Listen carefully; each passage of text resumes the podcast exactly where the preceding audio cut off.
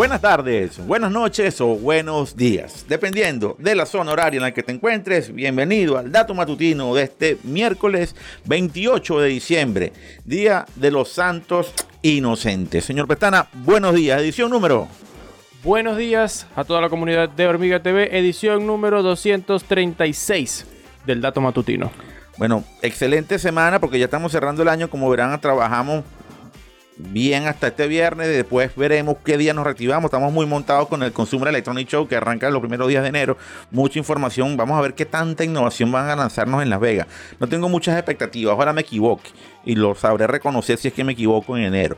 Bueno, pero vamos a arrancar con noticias importantes. Eh, eh, tú sabes, señor Pestana, que este ha sido el peor año para las empresas tecnológicas en los indicadores de Wall Street, en el índice Nasdaq. Ninguna levantó vuelo. Tuvieron muy bajo. Desde 2008 no ocurre algo así con las tecnológicas. La inflación, la recesión, la fortaleza del dólar, etcétera, no fue un año muy bueno para estas compañías. Eh, pero, cosa extraña, una histórica, clásica corporación tecnológica logró ser la excepción de la regla. Y estamos hablando de IBM, un gigante que tiene 111 años, que ha pasado por diversos problemas, ha vivido diversas situaciones, pero que en este 2022 surgió como la única gran tecnológica que factura más de 50 mil millones de dólares al año, ahí se meten las Big Tech, que logró números importantes con un crecimiento accionario y una muy buena apreciación de los inversionistas del mercado. ¿Por qué ocurrió esto con IBM? Porque IBM eh, lleva trabajando tiempo en dos áreas clave. Una, el área de servicios, consultoría, importante el tema de consultoría para empresas, y otro, no menos importante, el tema de la nube y están trabajando fuertemente para llevar buena parte de ese know-how, de ese conocimiento que tienen ellos adquirido a lo largo de tantas décadas de innovación al tema de la nube. Ya la están compitiendo de una manera interesante a Amazon y ya la están compitiendo de una manera importante a Microsoft. Recuerden que todas estas compañías, por más que Microsoft tenga más de 40 años, son compañías jóvenes en comparación con el gigante IBM. El gigante IBM, el gigante de todos los tiempos. Y veamos que ha tenido un año importante. ¿Por qué ha sido así la apuesta de los inversores? ¿Por qué ha sido así este año tan importante para IBM? Por un tema de confianza. Un tema de confianza. Eh, vimos como en el boom del COVID, muchas compañías que eran pequeñas capitalizaron muchísimo la temporada COVID o el tiempo de COVID, la pandemia. Disculpen la palabra temporada, la pandemia, y capitalizaron muy bien y crecieron mucho, pero al momento de volver a la normalidad, pues no, no fueron igualmente atractivas. O unas compañías como IBM, pues sí, si bien no es que te quita, lo, te, te, te encandila con tanta innovación, lleva va a paso firme, va a paso sólido en áreas donde obviamente va a tener mucho peso específico porque el tema de las, de, la, de las sociedades hiperconectadas y todo lo que vendrá en el futuro, pues obviamente tendrá IBM como un soporte importante y esto lo aprecian, lo aprecian muy bien los inversionistas. Ayer hubo una noticia que la sacamos nosotros en, en, Hormiga TV. Los invito a que revisen. Estamos publicando contenido todos los días y, publicando videos, más de 5, 6, 7 videos diarios en nuestro canal de YouTube. 40 mil personas están viendo los contenidos de Hormiga en YouTube, señor Petana. Eso es bastante bueno. Eso es bastante bueno.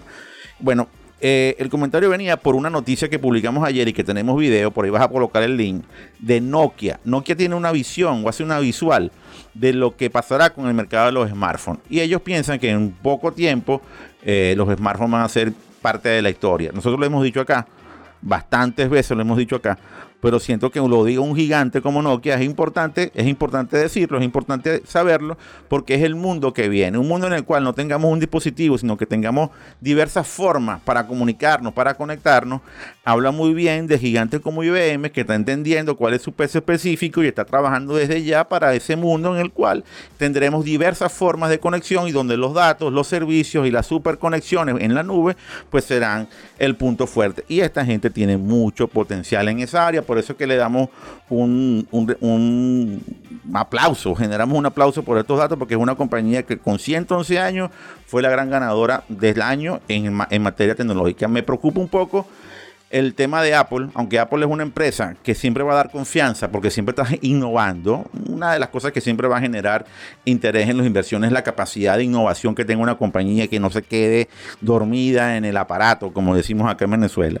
Y es que si bien este futuro del fin de los smartphones no está cerca, pero tampoco que está muy lejos, eh, no sabemos si le dan los números a Apple para sostenerse. Acuérdense que una compañía que más del 52% de sus ingresos dependen de, la, dependen de la venta de un smartphone. Si estamos planteando eso a la vuelta de unos años, wow, hay que acelerar lo que ya Apple inició hace un tiempo con el tema de los servicios. Entonces, bueno, veremos cuál será, cuáles serán los escenarios de innovación que vendrán en los próximos años y obviamente se verá mucha innovación. Quizás a lo mejor tengo la esperanza de ver alguna tendencia de este tipo en el, en el Consumer Electronic Show. Una nota negativa y preocupante. Ayer dábamos un datito, eh, hoy, hoy lo hemos publicado en los principales medios de los Estados Unidos. Tesla se encamina a su peor mes, a su peor trimestre y a su peor año fiscal todas las variables de peso, señor Pestana, encaminan a que Tesla necesita una reinvención importante. Las acciones cayeron 11% el martes y ahora están un 44% por debajo solo en el, mes de diciembre. Este año las acciones han caído un 73% si la comparamos al máximo histórico que tuvieron en el año 2021. Ayer hablamos un poco de esto.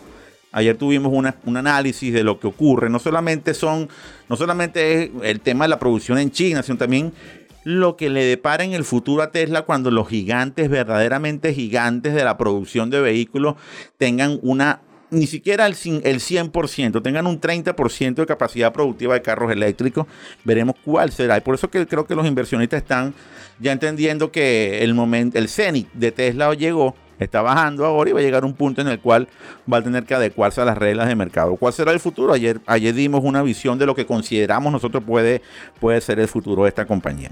Vamos con otro dato. Me gustó muchísimo la información. Otra, otra de las que criticamos con, constantemente aquí en el dato matutino. Y tiene que ver con TikTok. La Cámara de Representantes prohíbe el uso dentro de la Cámara de Representantes a todos los representantes, es decir, parlamentarios, de la aplicación TikTok. Y de hecho, están trabajando en una ley para que todo funcionario de la administración pública de los Estados Unidos no utilice TikTok. ¿Cuál es el argumento? El argumento que tiene la Cámara de Representantes que, es que hay serias dudas sobre el nivel de confiabilidad respecto a la privacidad que tiene esta aplicación. Recuerdo que Donald Trump lo hizo, pasa que Donald Trump lo decía de frente, lo publicaba en Twitter, decía tal, y, al final obviamente generaba más rechazos que otra cosa, pero aquí lo están diciendo demócratas y republicanos y considero que es un punto importante que se tiene que tomar en cuenta y nosotros que somos usuarios finales, que nos no estamos creyendo que esto nos puede afectar, pues si nos afecta, no se confíe este tipo de aplicaciones y visualice y vea que hay otras formas mejores de conectarse y comunicarse. Vamos con otro dato. Infineon. Quizás no las conocemos tanto, ¿no? Quizás no las escuchamos tanto, pero Infineon es un gran fabricante de microchips alemán. Y ellos están haciendo, obviamente, por también por un punto que tocamos ayer, ellos están haciendo grandes apuestas, grandes apuestas en el área de chips. Van a invertir miles de millones de dólares en los próximos años para seguir potenciando esa industria de chips.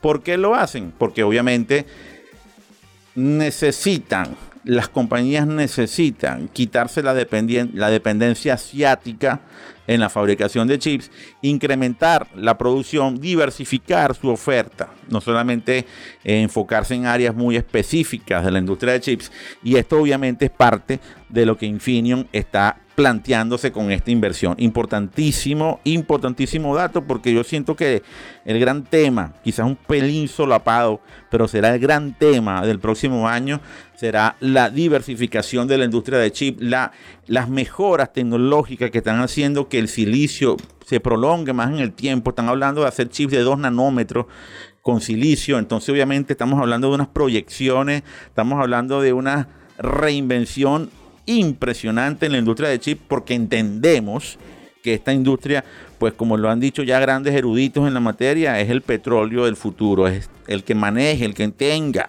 la fabricación de chips, tendrá no solamente el control de su economía, sino que hará que otras economías dependan de ellos. Y es un tema geopolítico demasiado pesado, pero que tenemos que nosotros considerar pues, y, tomar, y tomar en cuenta. Está muy calladito hoy, señor Petana, lo veo callado. Yo no sé qué le pasa, compadre. Aquí atento a la información, porque están muy interesantes los datos. Me gustó mucho el dato del Senado de los Estados Unidos.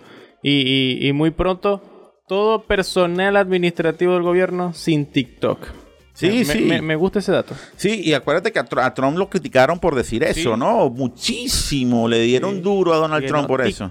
Es más, todavía por ahí están las, noticias que. En los archivos de las noticias de ese, momento donde Donald Trump sanciones a TikTok, no claro. usan TikTok porque China, porque los datos. Y tenían una campaña en contra de la campaña de Donald Trump. Correcto. Y ahora que no, TikTok sí es peligroso. Bueno, entonces yo digo, ¿no? Lamentablemente eh, la gente cae en los juegos, ¿no? De quienes quieren manipular los mensajes, ¿no? Y, y, al final la letra pequeña no se lee. Y, y vamos a estar claros, o sea, eh, además de tener una labor importante en lo que nosotros hemos dicho aquí en Hormiga, que es la idiotización colectiva, TikTok es demasiado fácil para, para, generar contenido, para seducirte por la multiplicación de personas que te pueden ver, entre comillas, pero también hay áreas en el software, en el código, en el producto que nosotros pues no podemos ver, no tenemos una lupa para detectarlo, no somos programadores especializados en ese tipo de, en materia de, revisión de software, de, de autopsias informáticas, pero si alguien lo dice y si alguien que tiene mucho que perder acá, lo dice, es por algo. Así que usted que es usuario, chico, tenga, joven, muchacha, muchacho, tengan control un poco de esto. O sea, es su vida la que está allí, es su intimidad, es su espacio. El que está allí, usted tiene que saber respetar su, su privacidad. Que es muy importante que usted sea el primero en respetar su privacidad para que después nadie tenga el derecho de meterse en su vida, en su privacidad. Este es el dato de hoy. Estamos preparando bastantes contenidos para, para lo que será el cierre. Estamos buscando las mejores noticias del año. Vamos a hacer una selección de ellas porque el año estuvo bien movido y nosotros pues muy orgullosos orgulloso de esta labor que hemos hecho durante 2022 porque verdaderamente eh, si sumamos lo que hemos generado desde el mes de enero hasta este mes de diciembre en materia de contenidos tecnológicos, es como para aplaudir la gestión de todas las personas que de una u otra manera se han vinculado con Hormiga TV durante este 2022. Orgulloso del trabajo, orgulloso de la gestión, de la labor, de todos los colegas que han trabajado con nosotros, de nuestros amigos, nuestras amigas en México que están haciendo un trabajo maravilloso, de usted, señor Petana, por montarse en este tren conmigo con el dato matutino, y de las marcas, las empresas que están aportando y que seguirán aportando a, este, a esta iniciativa informativa, a los amigos de Telecolor, obviamente súper complacidos por todo el apoyo, por toda la divulgación de estos mensajes que estamos realizando a través de su señal por todo el estado Zulia, y eso obviamente nos llena de orgullo orgullo por hacer periodismo, periodismo para usted y tratando de que siempre sembremos un poco de ciudadanía digital. ¿Sabe qué, señor Pertana? Yo hoy le voy a tomar la palabra, como no está hablando mucho, le voy a tomar la palabra con el tema de la, de la música. Usted sabe que hace unos, ayer, ayer me paro siempre en la madrugada me puse a ver contenido, ¿no? Y como apasionado de la historia, me puse a ver unos análisis, unos análisis, unos muy buenos, otros medio malos, sobre la lo que se consideró o se llamó la Colombia de Bolívar, que después llamaron la Gran Colombia. La Colombia de Bolívar fue aquel país que nada más duró 10 años, que unió a Ecuador, a Panamá, a Colombia y a Venezuela. Y en ese análisis hablan un poco de lo que fuésemos, ¿no? Como nación. Una nación con más de 100 millones de habitantes, una de las naciones más poderosas del mundo, de mayores diversidad cultural, biodiversidad, de las mayores reservas de energía del planeta y convencido estoy de los mejores recursos humanos que puedes tú tener. Y como yo soy muy venezolano, pero también soy muy colombiano, entendiendo que el colombiano es ese, esa gran nación que ideó Bolívar, pues yo quiero que usted coloque una canción de un gran colombiano el señor Carlos Vive de su álbum Cumbiana, la canción cumbiana de ese álbum. Si usted tiene alguna cosa más que decir de Cumbiana, pues dígala, pero yo quiero que esa canción la pongamos hoy. Sí, es una canción relativamente nueva de Carlos Vive, del año 2020, y algo que me llamó la atención cuando la busqué en, el internet es el género al que pertenece, que es tropipop, así lo define. Bueno. Eh, pues eh, Wikipedia, pero me, me gusta esa palabra, es como tropipop si usted ve el videoclip de Cumbiana, es como si estuviera en la Laguna de Sinamaica, entre los palafitos. y es, no, eso es territorio colombiano. Hay otros videos de Carlos Vives de música llanera, hay uno que se llama Patria, en donde usted ve el llano colombiano, el cuatro, el cantador llanero, y usted está escuchando un llanero venezolano. O sea, hay tanta cultura, hay tanta identidad que verdaderamente hay, hay que ser idiota para no entender que juntos hacemos más cosas que separados. Pero bueno, ponga cumbiana que eso está bueno. Escúchenla en Hormiga Radio, en todas las plataformas de audio, Spotify, Deezer, Google Podcast y demás. Y no se olviden que la información es poder. ¿Y qué queremos? Pues queremos, ah, me la tomó. Ah. Queremos que usted, que tú tengas el poder. Hasta mañana.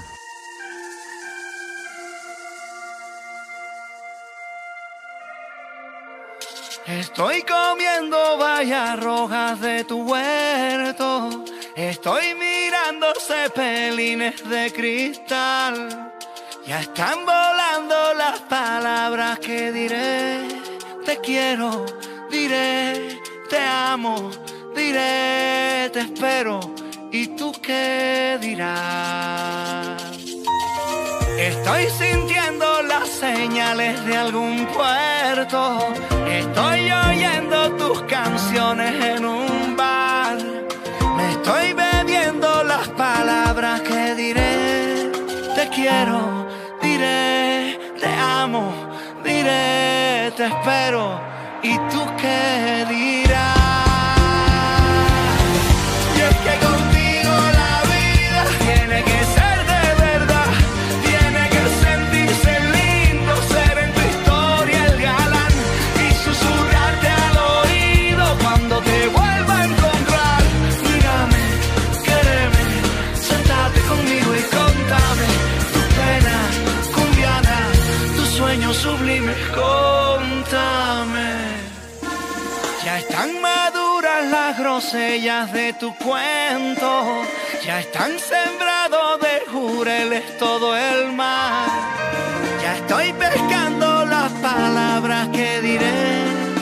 Quiero, diré, te amo, diré, te espero. ¿Y tú qué dirás?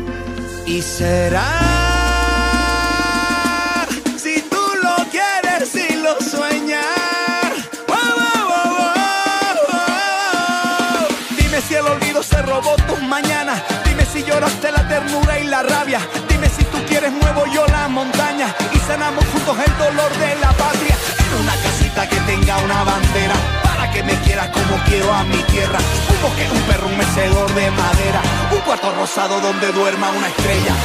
Y es que contigo la vida tiene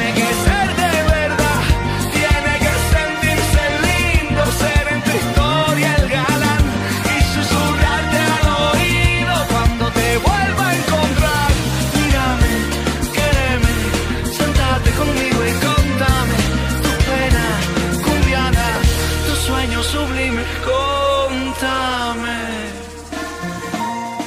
Yo me quedaré contigo. Ya pasará el tiempo de la codicia y el miedo. Volverá el agua y esta será nuestra tierra.